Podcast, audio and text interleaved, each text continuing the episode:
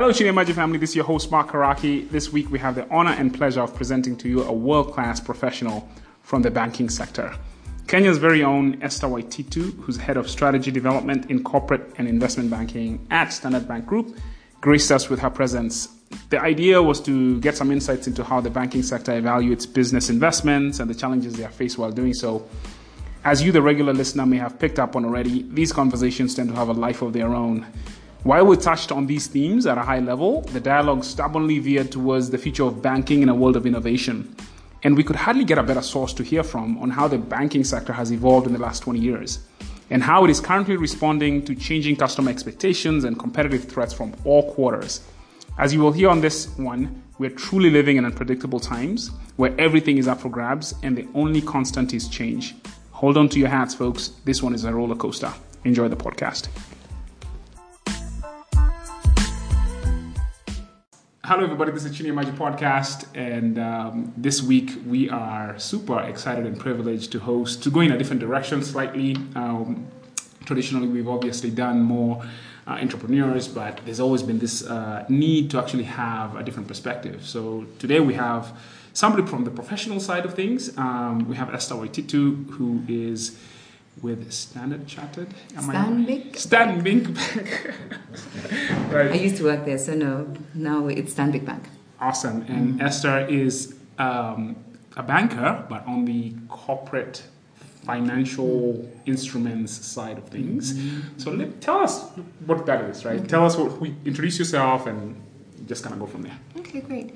So, I'm Esther Waititu. I've been in banking for sadly 20 years, or excitingly 20 years. Um, and so I've worked in, in several banks. So there's there's don't feel bad that you mixed up the I banks. mix them up. It's fine. it's fine. Um, but what I do and what I've done most of my banking career is I have done operations within the banking world. I have done relationship management, which is the you know being the face of the bank with customers. So more retail um, or how? how no, mostly mostly has been corporate. My operations experience was pretty much retail. Okay. Um, but then when I started moving into the hard stuff, which is the analysis, uh, product development, I focused largely on large corporates, medium to large corporates. Hmm. Um, so yeah, that, that has been a journey. So if I could summarize my career, the 20 years I've been in banking, I'd like to just say that I like to solve mysteries around money because at the end of the day, what, what we do is we identify a challenge around financing and we provide a suitable solution, mm. right? Um, so those are some of the things that I've done. Right now, what I'm doing is I'm working with the bank to develop strategies for customers and people in the bank. So it's a nice in mix. the bank. In the bank. So externally, um, understanding what the trends are and trying to see what solutions we can send, um, provide to the banks. Mm. We're also going through a journey where we are moving away from being product oriented. So I'm sure you've met bankers who say, or people in insurance who say, I've got a perfect insurance product for you. Mm-hmm. And they'll give you all sorts of names, and you have really no clue. All mm-hmm. you want to do is to get my money into um, an interest bearing account that will generate some income. When I need to access it, I have access. So, moving away from saying that these are the products that we have, but moving into a space where we listen and then mm-hmm. provide a solution. Very interesting. Yeah. Yeah, I mean, the banking industry, especially in, in, in Africa, right? Mm-hmm. I mean, you guys have had a long, fruitful kind of lifespan, right? Without being forced to evolve, yeah. right? And you've been there for 20 years. I guess, really quickly, if you could sum it up, how, how many, how much of change have you seen mm-hmm. uh, in that 20 years? Are we seeing more recent mm-hmm. you know, kind of catalyzation of change? Has it been consistent in the level of, you know, change over that mm. 20 years? What, what's the kind of so trajectory in terms yeah, of like evolution s- for banking? Yeah. So I'd like to say because I've been in banking from the early, uh, from say about 2000. That's mm. when I started um, off in banking, and at that time, I think bankers were the ones who led the decision making. We were the ones who told customers what they had to do and how they had to do it. Mm-hmm. Um, but very slowly, as we, you know, customers started having their voice, people started having more access to information, people mm. started becoming very clear around what they wanted and how they wanted it. I'd like to say that it's actually accelerated. Customer driven. Yeah, yeah. It's, it's, it's, really customer driven. And, let me ask you this I mean, it's not like, so you, what was the inflection point Uh, was it access to the web, or was it uh, what's that bank called that started equity? Was it equities? was it a, a yeah. confluence of events that started saying, "Hey, we need to kind of really evolve here and start listening because we're losing market share and that type of thing." Yeah. Can you characterize what, what some of the Yeah, so some of the things were um, so obviously our customers became more savvy. So the internet played a very big part, right? okay? Um, when I started off, we were on the cusp in Kenya at that time, starting off internet banking. And so that meant I could access my money anytime, anywhere. Mm. Whereas before, I literally had to find a branch. So the big thing at that time, in the early, in the late '90s, early 2000s, was your relationship was based in a branch Right. with right. a branch Manager, manager, yeah. right? Yeah. Um, um, He was almost like a chief, right? Yeah. He was an important person. very important person, and Yeah. also pre- uh, created a different culture. We had people who'd come into the bank just to have a chat. right. You know, I had some customers who'd say, "Okay, I've just come in to check my balance, and while I'm at it, what's going on? What did you hear?" You know, you offer them a cup of tea. Yeah, yeah, so it became a social, a social thing. Right. But that's with the older set of customers. Mhm. Um, what we started to see is that people now started becoming more and more impatient. Mm. So I don't have time to chat with you. I I just don't have. to I just, just give me my balance. okay, now you know we've got this little um, online uh, portal. You can go on. You can check. And, and customers started saying, yeah, I need that because I don't have time. Right. Living in this city, you know how traffic can become, right? Yeah. And I started off in industrial area. Right. So just getting to the branch started becoming more and more Ah, challenging. Yeah, yeah, yeah. So actually, the account owners stopped coming into the branches. You'd find it's the people that they send, the messengers, the couriers who are coming in. Right. Yeah, and and so you started to say I'm losing touch. And if I wanted to see a customer, I had to go to his premises. So how do we make that easy and accessible? Wow. So Where the world was start? just shifting from underneath. It starts to shift because you realize the guy's not coming into the bank anymore. I'm the one going to look for them. And you're and looking also for I'm them. one person. Right.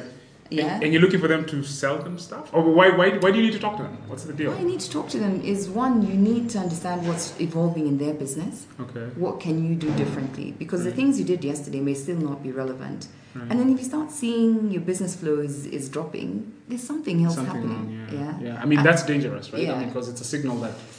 Yes, um, so we needed to start spending more and more time with our customers, and it meant that we had to develop tools because there's no way you can employ so many people Yeah, to talk. yeah, You can't have a one custom, one customer to um, to one bank staff member. So Mm. we had to start thinking of innovative ways in which we can connect with Mm. our customers. Mhm. And that's why you know the big buzzword now, which I think has been happening for a long time. I just think it's been accelerated, is around digitization. Mm, that's a big one for banks, Yeah, right? it's a very very big thing. Where do you think? Where do you think that is from an evolution standpoint? I, not that maybe you don't have any benchmarks in terms of what is. I mean, because at the end of the day, uh, my experience with banking here has been it's still very difficult to even just. I gotta download this app and go do this thing and do that. It's, it's very difficult to actually get to the digitization solution, right? Mhm. So I don't even have a mobile app for my current bank Okay. because it's just so I gotta go fill this form. So by the time I get to the actual digitization, I've been through hell of a Oops. manual process, right? So- So you're still going to send a guy to the bank. Okay. No, so I think I think we're really trying to get there. I think the challenge is, um, as you'll appreciate, banking needs a lot of security. Yeah, banking yeah, yeah, is obviously highly governed, um, and and because of some of those challenges, as a customer, you may feel that the digitization process has been rather slow. Yeah. Um, but internally for, for the banks, there's a lot of work that has been done to say, how do we ensure that the person who's signing on and accessing accounts is the person KYC, who owns the right, account, right? yeah. And so KYC has become a big thing. Even to add a signatory, we want to know where you live, we want to know what your PIN is. Um, and, and all of this is regulation. All of Mm, this is just mm. being compliant, right? driven. Okay. Um, so there's also that aspect that sometimes can slow um, can slow it down. I think the other piece is that you know banks are all different and everyone has a different strategy. Mm. So in terms of who you decide to partner with on this digitization path becomes really critical. Mhm. If you choose the wrong partner Mm. in that process, then your forms, then the thing glitches, then you're not able to download stuff. Right. So there's a lot of work that banks have to do or have done to make sure they're choosing the right partners. So you guys are So just when you oh, when you're saying partners, you're saying from the bankers from side, a from banking from a banking perspective, I'm the technology platform, the technology platform, which is service the right provider. yeah, who yeah. are the service okay. providers? Okay. Um, uh, are their systems? You know, easily accessible? You know, can we um, integrate our backend system? So the thing that is not transparent to customers is that the backend to deliver the services we give to you, to make sure your money is safe, to make sure we're compliant, is a massive investment. Mm-hmm. So we probably have a different core banking system that sits with all the data and all the information, and that is secure and only for us. These are the add-ons that allow you to access your money when and um, when you want to at any one point in time, are normally provided by other people Mhm. who don't have access to your core. How do we get that integrated? Yeah, yeah, Yeah. I mean, it's it's not a simple uh, problem for no, sure. no, it's Yeah. not a com- look. It's a very complex problem, and if we just move slightly away from from banking, that's also what's hurt our retail industry in this country. Okay. Um, if you look at the example, say of Nakumatt, yeah, this the ability to do the reconciliation between the stock that they have and what they have sold started to create a financial issue. So that's why banks may appear to be a little bit slower, but they're just trying to do it right Mm. because it is a lot of work. Interesting. Well, I mean, one of the things, the way I think about this whole thing is like, obviously, banking evolved uh, as a solution to a social economic challenge, right? And so, um, you know, innovation in terms of social innovation and technology innovation and this whole thing. I mean, it's just one big eye, Yeah. eye for innovation. Mm. Is you, you know always questioning. You know, are we structured in the right way at, at the highest level? I mean, I'm talking about banking as, Mm. Yeah, a, as an with a big B, right? Mm. And then you've got crypto now coming into the Mm. conversation, and then bankers. What, what does this work? What does this mean? To me, this is very interesting and exciting because it starts to actually, you know, kick over sacred cows that we were not even before had a way of thinking about how we would move them, right? Right. So it's a, it's a very interesting kind of. What what are- what are your thoughts on that? You know. So, uh, cryptocurrencies, Bitcoin, all this great stuff. I think my view is it's a response to a place where banks have not necessarily been flexible. So we talked about regulation before. We talked about technology, safe, you know, safekeeping uh, people's money. That's that's that's really the big B. That's what banking is all about. You give me your money, I take care of your money, and I give it back to you. Right? Um, banking is also like the heartbeat of the economy. If banks are doing well, the economy inevitably is doing well because we don't have our own money to Right. bank. right? Exactly. It's other people's money. That's It's other people's us money, that makes money, right? Right. So that means there's, there's, there's, there's flow of money. So I think banking has its place. Mm. The ethos, the reason why banking was set up remains the same. That has not changed. Mm. However, what we're seeing is how people want to access and trade with their money is what is changing. So let's let's let's. So let's that's where cryptocurrencies and, and everything else comes. So, so let's let's look at that a little bit more. So you say mm-hmm. it is about safekeeping mm-hmm. and much it? Safekeeping, safeguarding.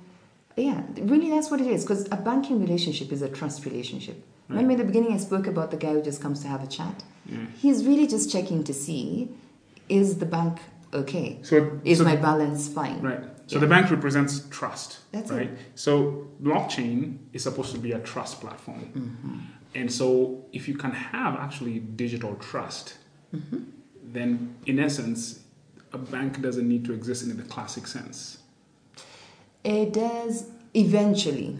Right, and and these are these are very abstract concepts that it's Yeah, yeah, yeah. yeah. it's not. It's not as, I I'm mean, with you. I'm with you. You know, it's, it's it's one of those things where you're like, okay, yeah. So we've basically, in a sense, what this blockchain promises is is it's a it's a trust platform. Yeah. So remember, blockchain. I'll give you my view. Yeah, this is yeah, Esther's yeah, view. It's not a. Right. I'm just giving you my personal view. Hmm. What blockchain has done is blockchain has been able to document every single transaction in a unique way. Mm-hmm. Right? We are able to document every transaction in banking, but we're able to do it manually. And the manually is that form you referred to to sign on on an app.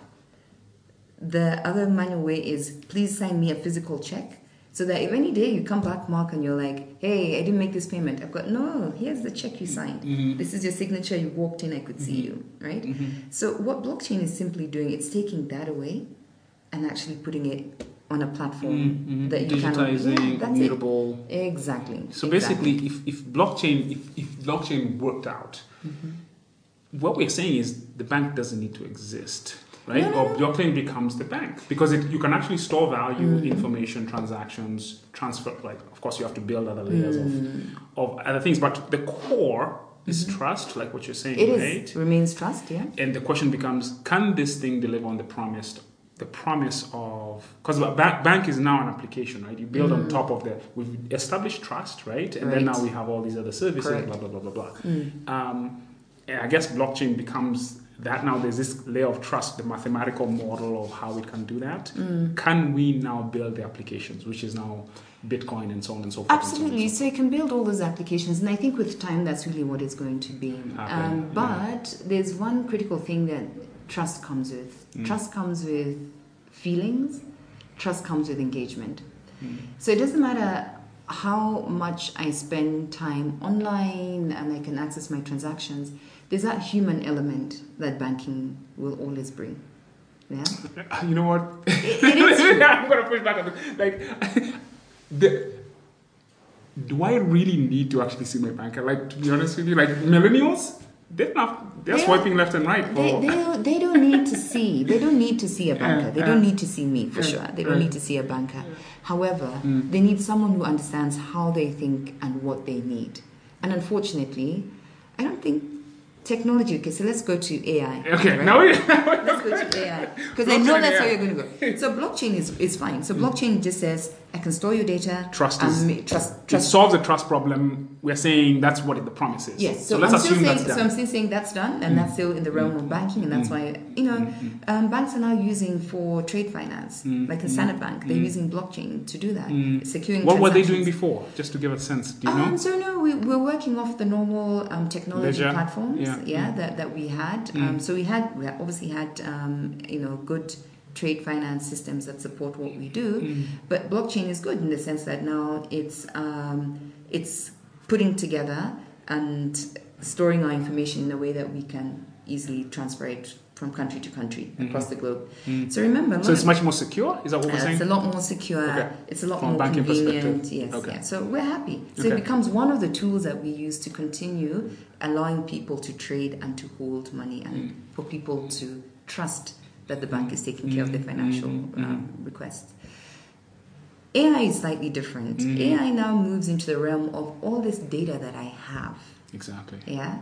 What is this data telling me? Exactly. 'Cause About in the past, about, about my business, customer. about banks have you know and sometimes i don't even think we take advantage of all the data that we have we have a but lot of we've got data. a lot of data what, what we have struggled to do um, is to connect this data to make it relevant to mark as an individual Yes, to, to improve your services, right? To exactly understand your customer exactly better, all that and so that's stuff. where Yeah. ai starts Comes to, in, to work becomes interesting. Yeah, I mean, you know, so for example, we, as you know, we uh, one of our most recent podcasts, we hosted uh, um, Samir Mraski, who's a founder yes, of, a, yes.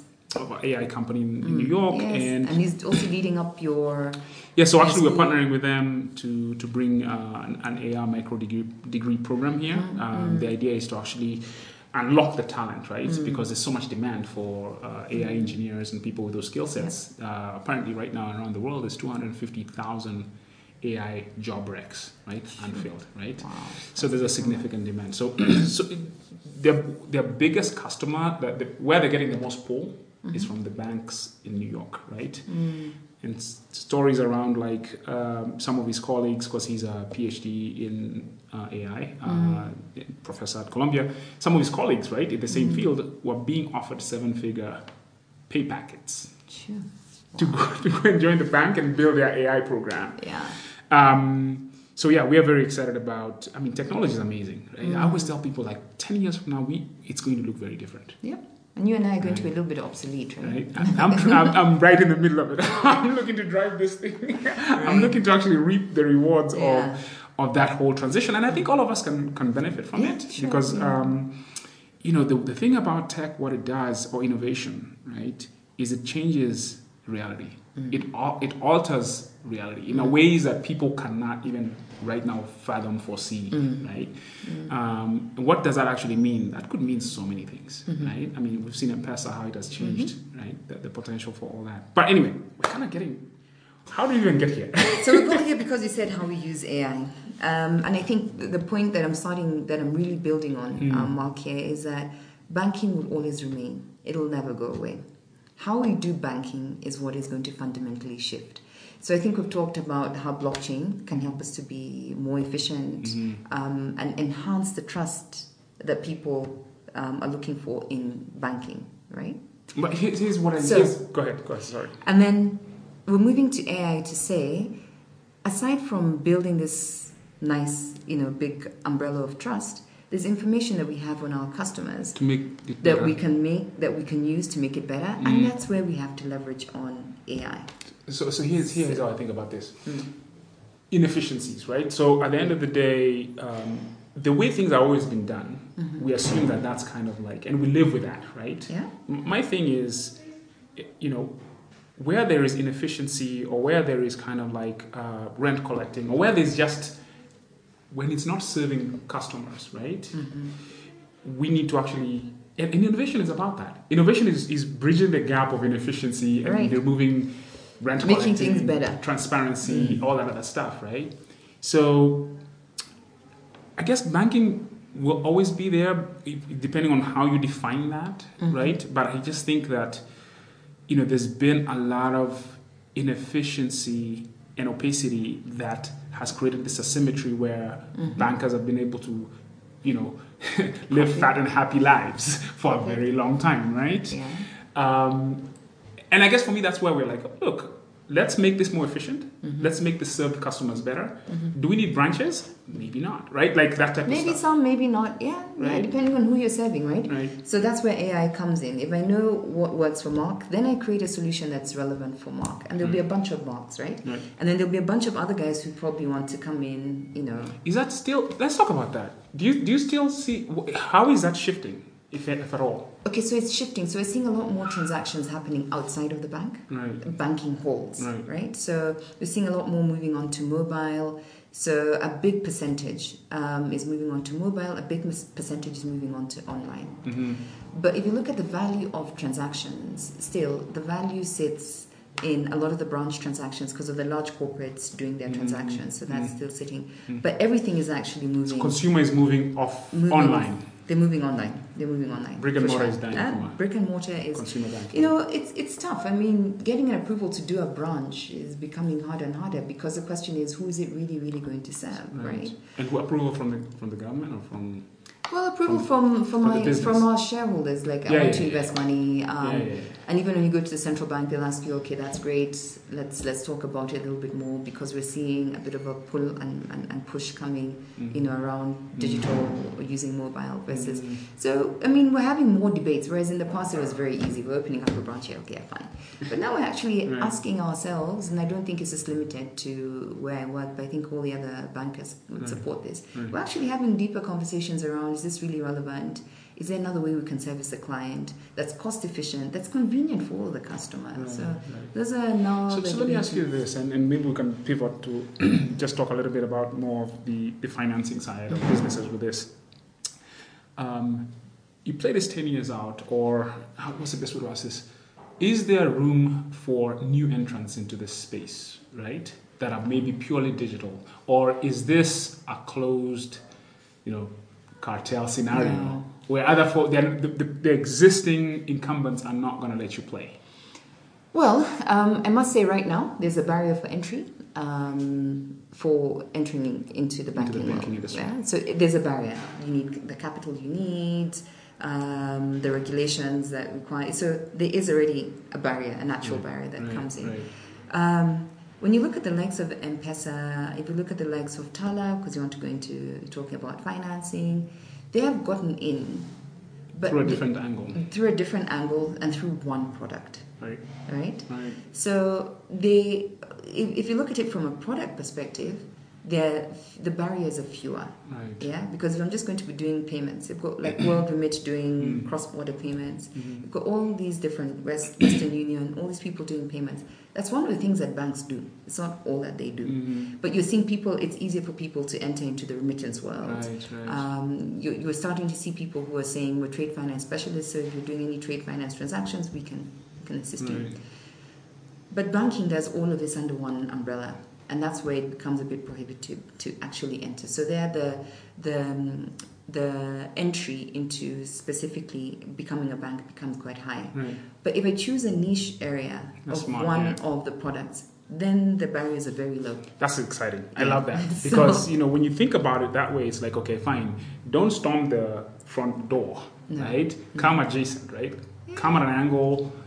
Come like yeah, okay, that's not so interesting, but all of a sudden you're actually having you have a customer base, Absolutely. you have a business that's working. Yeah. Now you can expand. hmm This is And what you might not insight. see, and what you might not see, even that small player coming into the market choosing one product actually gives us as banks a tough time because we then have to look at our own processes And and, our, and our offering and say, wow, there's actually an easy way to do it. right. It challenges you guys to actually get better. Exactly, exactly. And that's why it's great that Mm. the barriers for entry for specific products within the banking world is quite low Mm. because it also gives us a guide as to What's where really happening. what's happening. Because you guys are insular, you're trying yeah, to kind of protect your. insular and we're big. We're Right. big. By the time Yeah, we make yeah, a yeah. change, you know. But when we start seeing the small players coming up with ideas, it becomes more of a collaborative effort. Like, oh my goodness, okay, we hadn't thought that we could do it in this way because we're caught up in just doing things the old way. When you say about collaborative effort, explain what you mean by that. I simply mean if I'm sitting in the bank and I want to increase um, payment, I want to make sure I capture all your payments, right? Mm, I want to make sure I capture all your Mm. trade flows. Um, I'm going to work with the tools that I have mm. internally. I'm going to work with what I can see, right? We've got a techie guy who's worked in in the client's business, understands what their problems are from their perspective, not Mm. from a banking perspective, Mhm. but from a client perspective. Mhm. Um, and they start to create solutions. This is why the likes of your World Remit, uh, Yeah, yeah, yeah. Why they exist, right? That's why they exist, right? Those give us ideas as to what we can do. And Mm. you'll see now banks are stopping to say that no, you can't do payment services. But instead, we're saying, oh my goodness, Western Union, World Remit, you guys have thought about this in a different way. Can we enter into some form of arrangement Mm. where we can sort of partner off each other? So before there would be Before I knew how to do it, I'm a banker. Remember, we said we used to make lots of money and we were seen as people who were very untouchable. mm, But now we've realized for us to survive and for us to vulnerable. serve you yeah, guys, yeah, yeah. we have to start with partnerships. So That's very interesting. in- so it's an evolution in thinking. it's an it's a huge mind shift. It's a massive mind mind shift. Um, when you start to see people like um, Kenya Commercial Bank saying, "I'm going to partner with you, Safaricom, using M-Pesa and advanced loans," that's a collaboration. It could have been said the other way, and we just say, "No, only banks. We're only going to lend."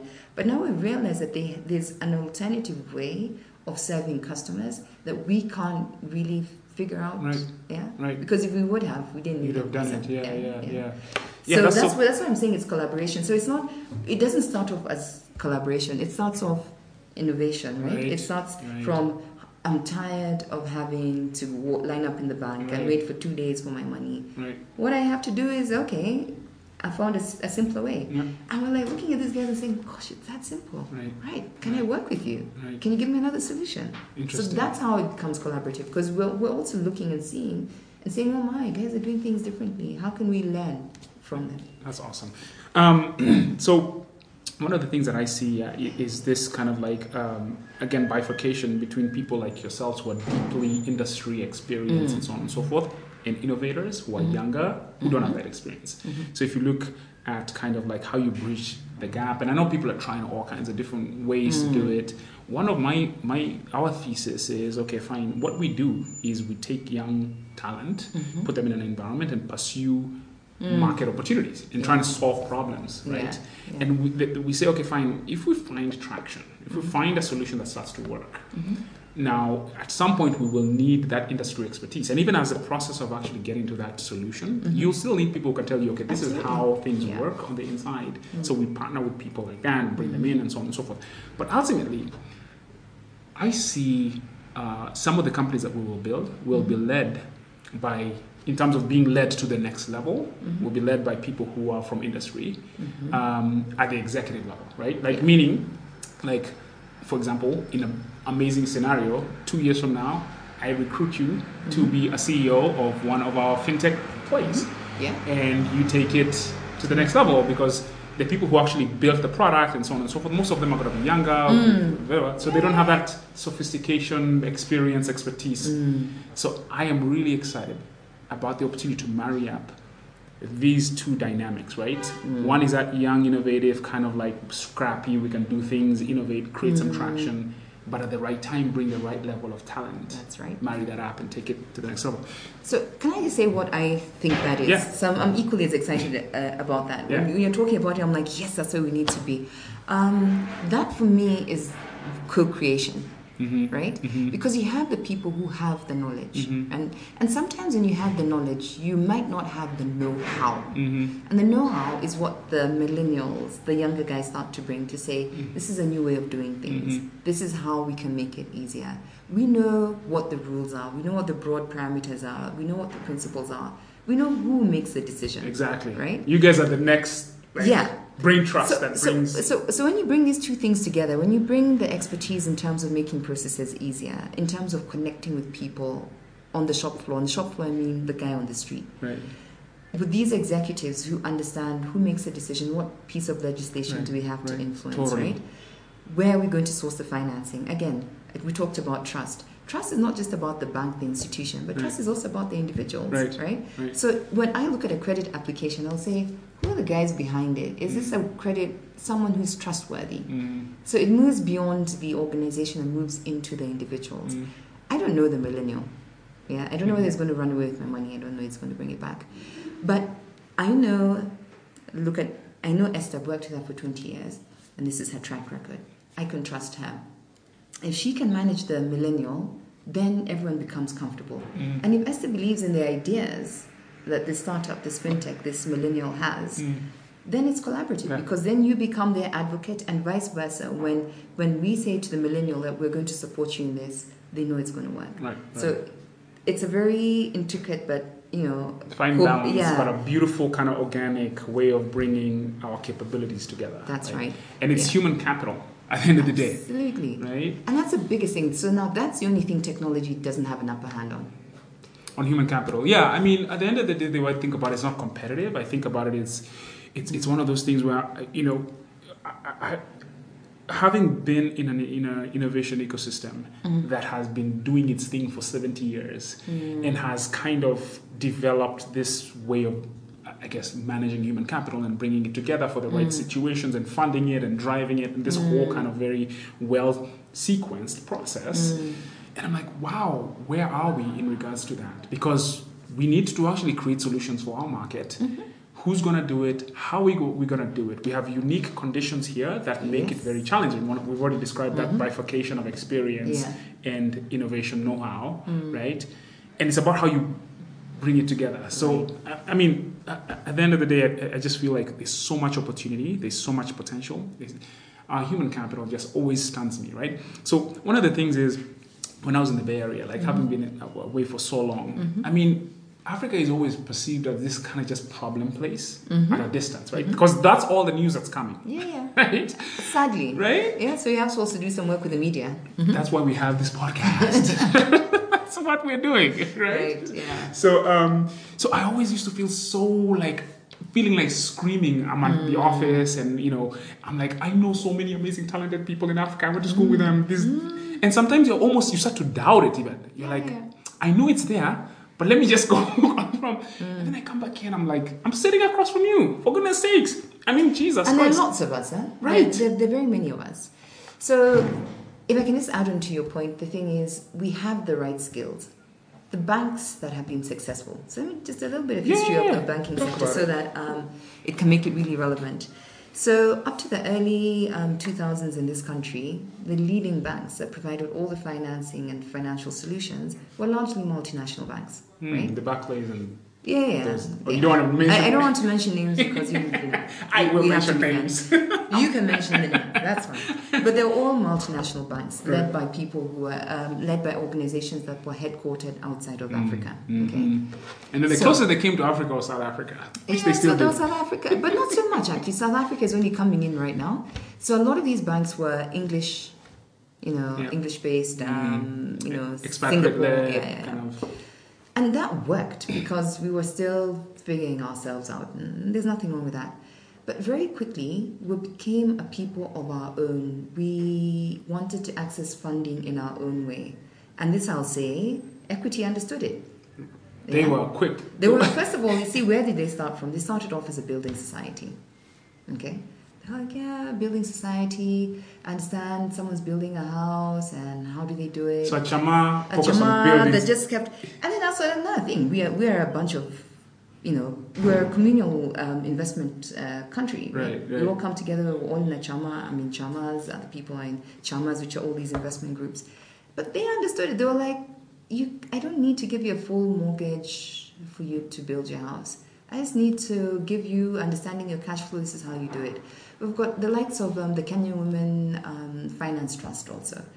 We get women actually a good people, a good bunch of you know group that we can work with in terms of building higher trust yeah, relationships. Yeah, yeah. they don't um, take crazy risks. No, so they're not out there proving their ego or exactly. Crazy. So we moved away from a very American English model where I will pay you at the end of each month. Some of these facilities were, were being given on a daily basis. So from your collections on the day, mm-hmm. I will lend you, you will turn over, you will pay.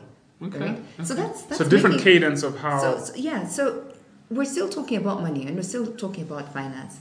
But how I facilitate you accessing that finance in a way that works for you yeah. is now where the competitive so edge. You Africanize the whole game. That's right. and that's, that's why awesome. today, as we speak, mm. we don't have, among the top three banks in this country, and I speak just for Kenya, the top three banks are indigenous Kenyan. I didn't, I, didn't, I never thought about it like that. Right? That's, that's changed in 20 years? It's changed. It's changed. I promise you, enter the industry they were leading, it was all the multinational banks. And now where are we? We are now trying to catch up with the local banks. And it speaks to that. When you understand how I purchase, when you understand how my money flows, and you're not fitting me into a box. Exactly. Yeah, you're like giving you person fit into my world. No, the customer said we don't want that. Come on, man. And how many people actually banked at the time? The oh, unbanked right. was massive. The unbanked were, uh, were very big. In fact, what has helped us with financial inclusion, which is one of the big um, agenda items for the banks, was the introduction of M-Pesa or mobile uh, money. So mobile money, I think we are, the census is about to be done, but, you know, based on what I see, we're about 48 million people. We have at least over 35 million lines which have access to some form of banking, right. M-Pesa, right. right? right? So that's more than what we had done. Um, in the early 2000s, I don't think the banking penetration was greater than even, you know, six or seven or 10 million. Mm. Let's cap it at mm. 10 million. Let's just mm. round it up to 10 million. Wow. Yeah. Okay. So just look at that multiplier effect by just making it convenient and meeting people Accessible. at their point of need. Yeah. Yeah? yeah. Yeah. So you look at different products. You look at, okay, so M-Pesa, yes, we all know about M-Pesa, but Fuliza, which is an overdraft. Mm-hmm. It is an overdraft. Mm-hmm. I borrow money today, we pay, we pay it tomorrow. You know, it just keeps on revolving. We're doing it now on the phone, and I'm doing it based on data assessing how you operate. Yeah, and then I'm giving it to you based on transactions yeah. and stuff like that. That's it. You know, I mean, like, so history doesn't end at three of the you know indigenous banks being the players. Mm. Let's play this out ten years. It should be just maybe purely digital banking that was born now. You see what I'm saying? Like mm. this should continue to get better. I think it's going to get better. I mean, if, if I look at the bank of the future, I remember we talked about trust and we've talked about the platforms, mm-hmm. AI, mm-hmm. blockchain, um, blockchain and all of that. I see banks creating the base. I see banks becoming a platform. Yeah, we will always be relevant, but we will be the platform that everyone else plugs into. I'll put, I'll put it this way I think I'm not the banking as a concept or a trust thing. I guess what I want to decouple and, and start to question is will it is it the incumbents who will create that or is it new?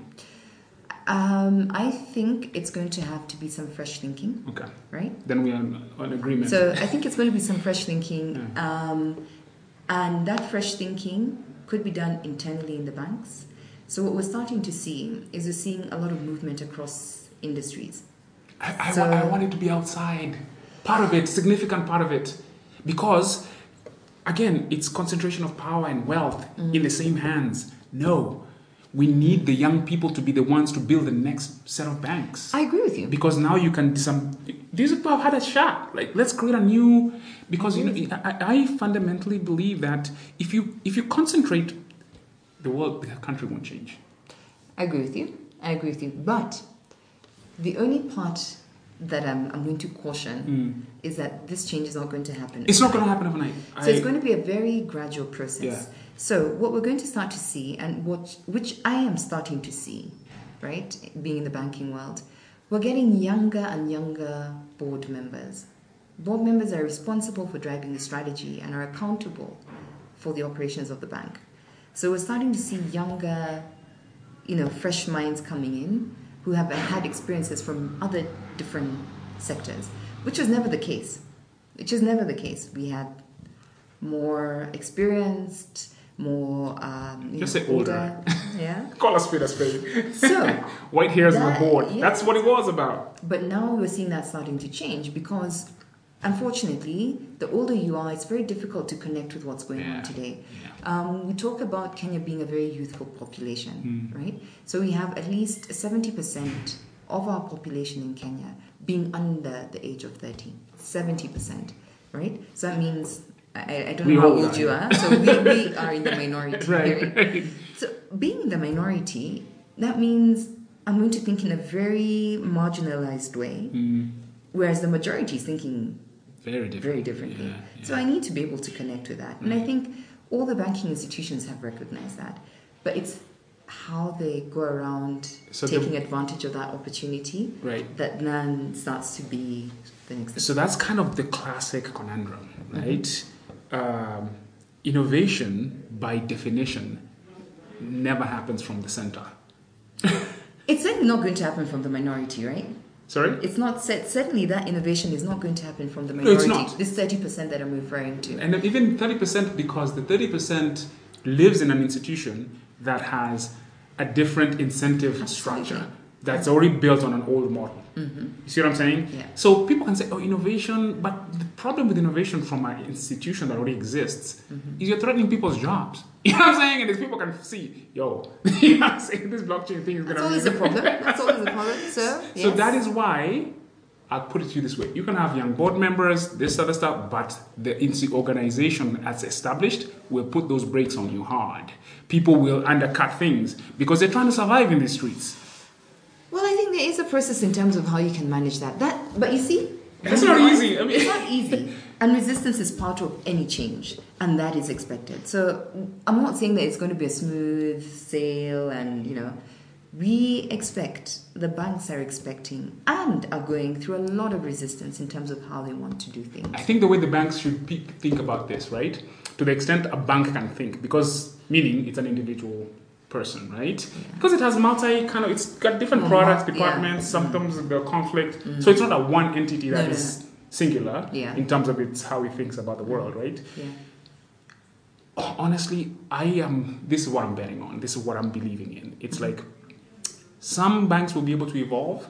For them to actually maybe even participate in the economy of the future, mm-hmm. some might have to turn themselves inside out. Yeah. Very difficult to do. I, I, I'm just, I don't have a crystal ball, but I'm just saying it's going to be very different. It's going to be absolutely different. And so the people who, the bankers who are going to survive are the ones who are very agile. So let's talk about the characteristics. So I think they'll be similar to the characteristics of an entrepreneur. The bankers of the future are going to be very agile. entrepreneur don't. don't hmm. It's a I'll, tell you, it's, It's an oxymoron. It's an oxymoron, but I'll explain to you why. Bankers don't take risk. Let me explain what I mean by Okay, risk. let's go. Skin in the Game, and I'm actually reading this amazing book Mm-hmm. by uh, Nassim Taleb, who wrote uh, Black Swan. Ah, yes, I've read The Black Swan. Okay. Good book, yeah. So, Skin in the Game is he's got this Incerto four series books Yeah. and so on and so forth. So, Skin in the Game defines how this concept of having skin in the game real, not through our spreadsheet. but real skin in the game where if something goes wrong, your reputation, you will actually suffer harm. Like this downside for you personally Yeah. changes completely the types of decisions, clarity, thinking, what people make. Yeah. So when you abstract, the problem with the modern world that we live in right now abstracts skin in the game and puts people in decision making posture mm-hmm. where they don't have skin in the game, and therefore it- it doesn't work very well because skin in the game will make you fast, will make you f- fair. It'll just change how you. Yeah. You see what I'm saying? So, because of that fact, because of that reality, You don't see banks. yeah, I, I just don't see. Banks are not entrepreneurs. They would hmm. have to. Here's how. Here's how the West have handled it. Right. Just as an example, mm-hmm. established institution Walmart. Mm-hmm. They put Walmart labs in Silicon Valley, mm. far from The core business. The core business, Right. because they knew. You know what I'm saying? Yeah. Like you, people will right. Mm. We know our friends. Um, we also have a situation that's happened. I don't know if you're familiar with, but you know, Safcom had Yeah. the alpha thing happening, and everybody knows. I'll just put it out there. It's imploded, Mm-hmm. right? Because Nairobi is not too far from. Waiyaki Way is not too far from Kilimani. I don't know. yes, where we're sitting is not too far. It'll just take us about 10 minutes and we're there. Right. So the influence is just like I don't know, like the story that happened there. But net of it is innovation. I guarantee you, right? Transformative is very will look very threatening. You will not even want to. I'm betting on it coming from outside, and that is how we build our economy. And That's how we build our future. And I agree with you 100%. The turn in the banking sector happened when we started getting Pressure pressure from outside. from outside. It never came internal. Um, I'll give another example of banks responding to, to pressure. The interest rate cap, right? You know, there's legislation Mhm. where we are Mhm. all governed by one, um, one interest rate and we have the same margins, Mhm. right? That was because customers were like tired. Dude, man. They were like, I'm working for, for you. this is it, man, and I don't get anything. You guys, it it you know, being a banker, I'm like, it's not completely true, but this is how they felt, and they had to make something punitive for us to change how we think and how we do business. so, So, that's very interesting. so Um, there is a huge social, psycho-social dynamic in this process. If I don't feel like I'm being treated well, it doesn't matter what the issues are. I'm just going to make this one, change, and I'm going to walk. Yeah, Yeah, I'm just going to look for another solution. Right. So what I meant that the bankers of the future, they have to be Responsive. They have to be very responsive to what the customers True. want, Yeah. right? Yeah. Then that means they have to change how they do some of the things that they do. Yeah. Hard decisions will have to be made. That's right. In taking full recognition that there are certain governance and regulatory issues that they have to adhere to. right. But within that, there has to be a lot of flexibility in terms of delivering that message and giving customers the services that they want. Right. Right. Right. So we really, as bankers, have to become agile, Right. completely agile. Interesting. It's just and we need to walk in our customers' shoes, right? what do you okay? I don't think I don't think we always do. I don't think we always do Mhm. because we get caught up in a lot of stuff that that's going on for us, Mm. following regulations, trying to make sure we're Mhm. profitable, Running the business, sure- running a business, right? Yeah, yeah. And, and when, when you get caught up in that, you actually miss out on what's really happening in, In the real world, space, right. Yeah. Yeah. So what do you? So the other existential threat is this Libra thing, right? Facebook Mm. and all these conglomerates that are going to take over the financial world, essentially. That's what they say. I'm not completely convinced, I'll be honest, but yeah. Well, ha- talk about it. Like, I mean, I'm not a fan of, of that because I'm like, dude. I mean, this guy. I'm not a huge. I'm not a fan of of dude like Zuckerberg and his crew. To be honest with you, man. Do you Anyway, trust them? Okay, so let me uh, start. Let me start. Do I uh, trust who? Uh, Facebook. Uh, no. I Okay. mean, at the end of the day, do I trust them? I don't use Facebook, number one. So I guess that's my that's my answer to that question. Okay. Right? Um, so I, I guess the question is who's them in this Libra context? Mm-hmm. I- I just feel like, holy cow, if you centralized financial transactions into one thing Mm-hmm. that is, by definition, to me, that's marks of colonization, man. I'm sorry, man. Africa, we've never, we don't have, we, yeah, man, that's scary. Yeah. No, no, no. For me, it's very scary.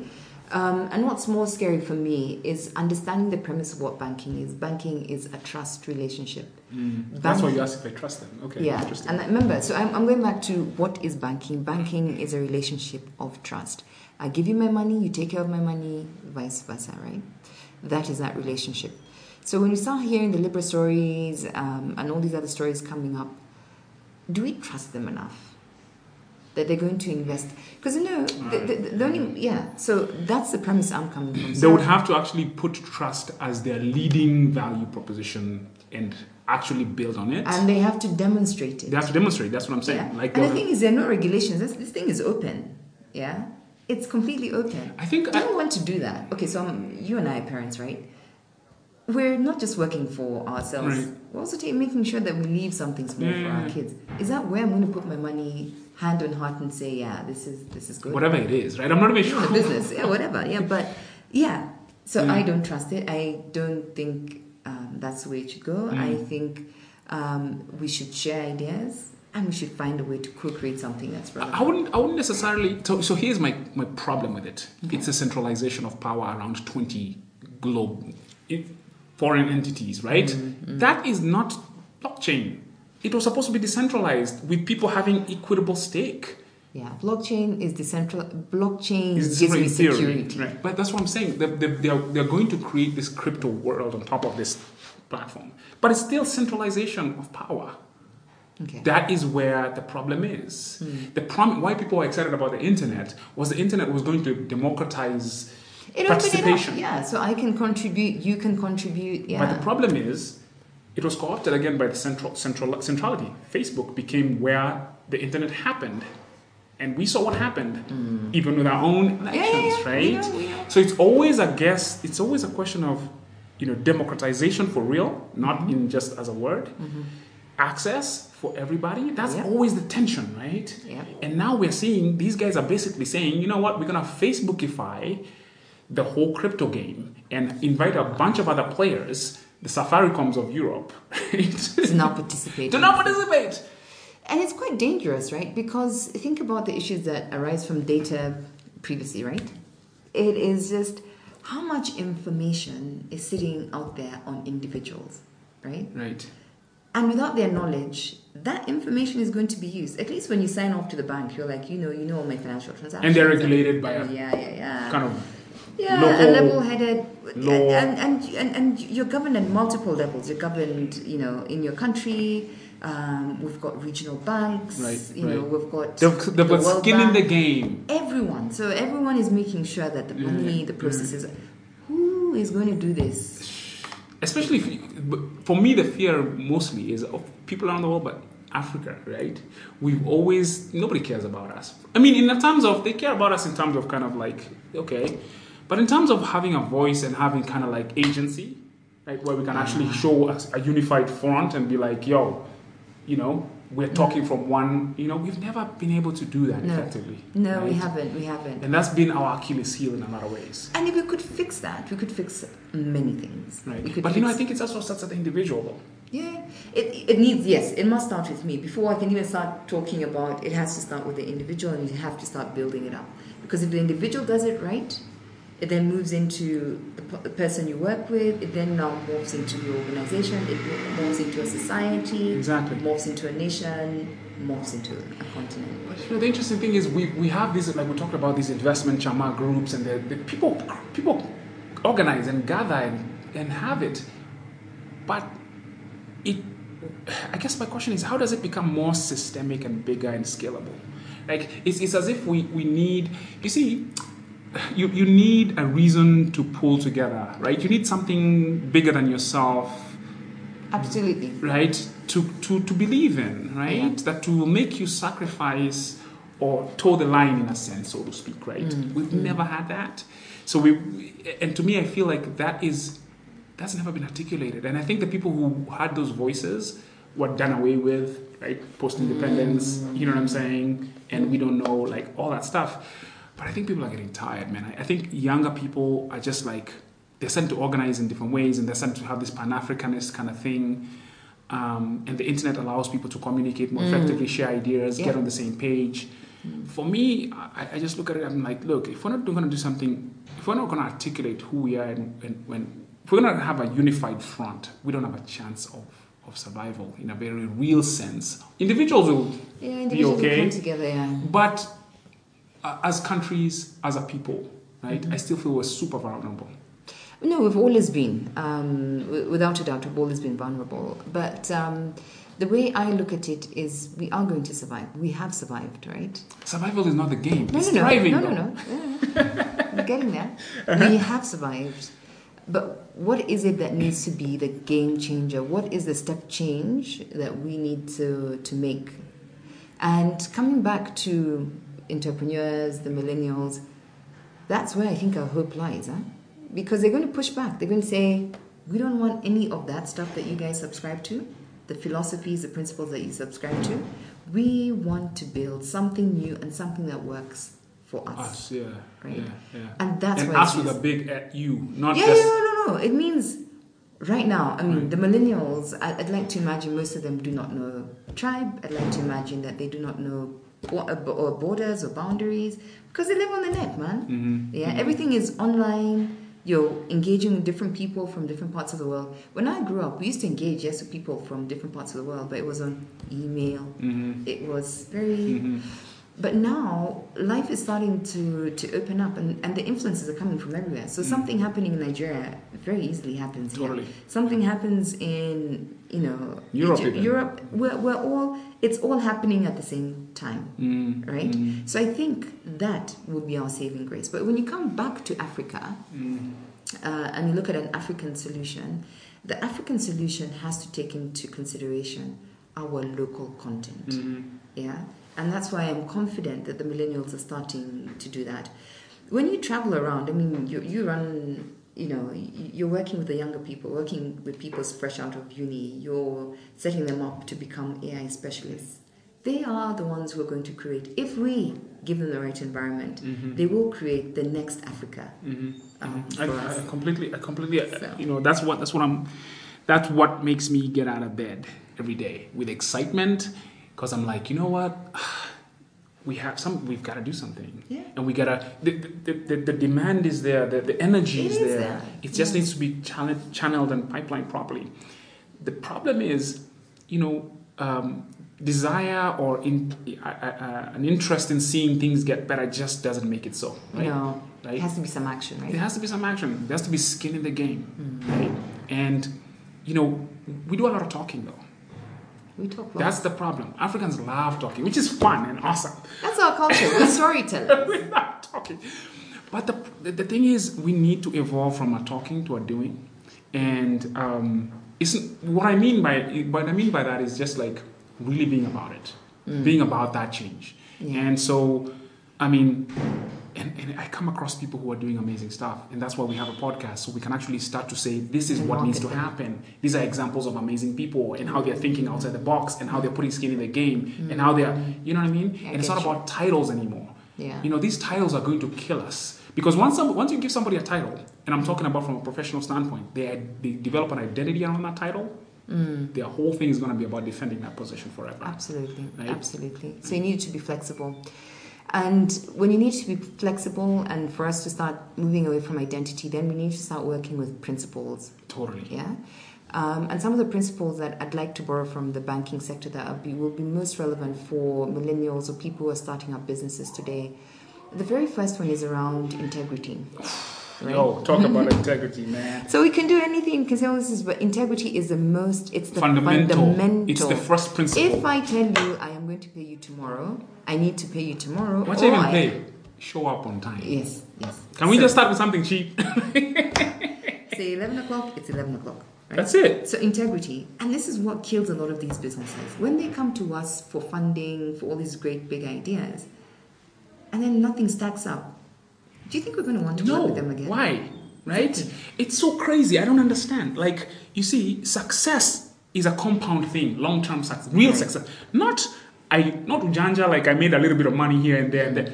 That's poverty. Yeah, You know what I'm saying? exactly. if you want to create real wealth success, and success is not just financial, it is relational, Yes. it is your reputation, Yes. it is all these things. Yes. Why do we feel so? For me, our core values as an organization, Impact mm-hmm. Africa Network, is performance, mm-hmm. integrity, and by the way, high performance, high integrity, and high collaboration. I'm not just saying performance. I'm saying a high, level. High. You know what I mean? Yeah. So So that comes from a good foundation of high integrity. If I commit that I'm going to do something and I'm going to follow through, then I really do need to It's do that. Because then the performance comes. Yeah. Yeah. And then there needs to be consistency because we also understand that you're going to fail sometimes. We, we don't expect Mm-hmm. yeah, everyone life to is not life is not a bed of roses, But how do you communicate and what do you learn from that failure that allows you to keep going? Mm-hmm. Right? And those are some of the things I think would be so, so, so, so critical. Process and discipline, right? So whether you're millennial, older, discipline goes without saying. So it's the stuff you're talking about, which is um, do you come to work on time? When you commit that something is going to be done on time, Do will you that deliver? be done? Exactly. Are you consistently going to keep blogging? Are you going to make sure this podcast keeps going, keeps going?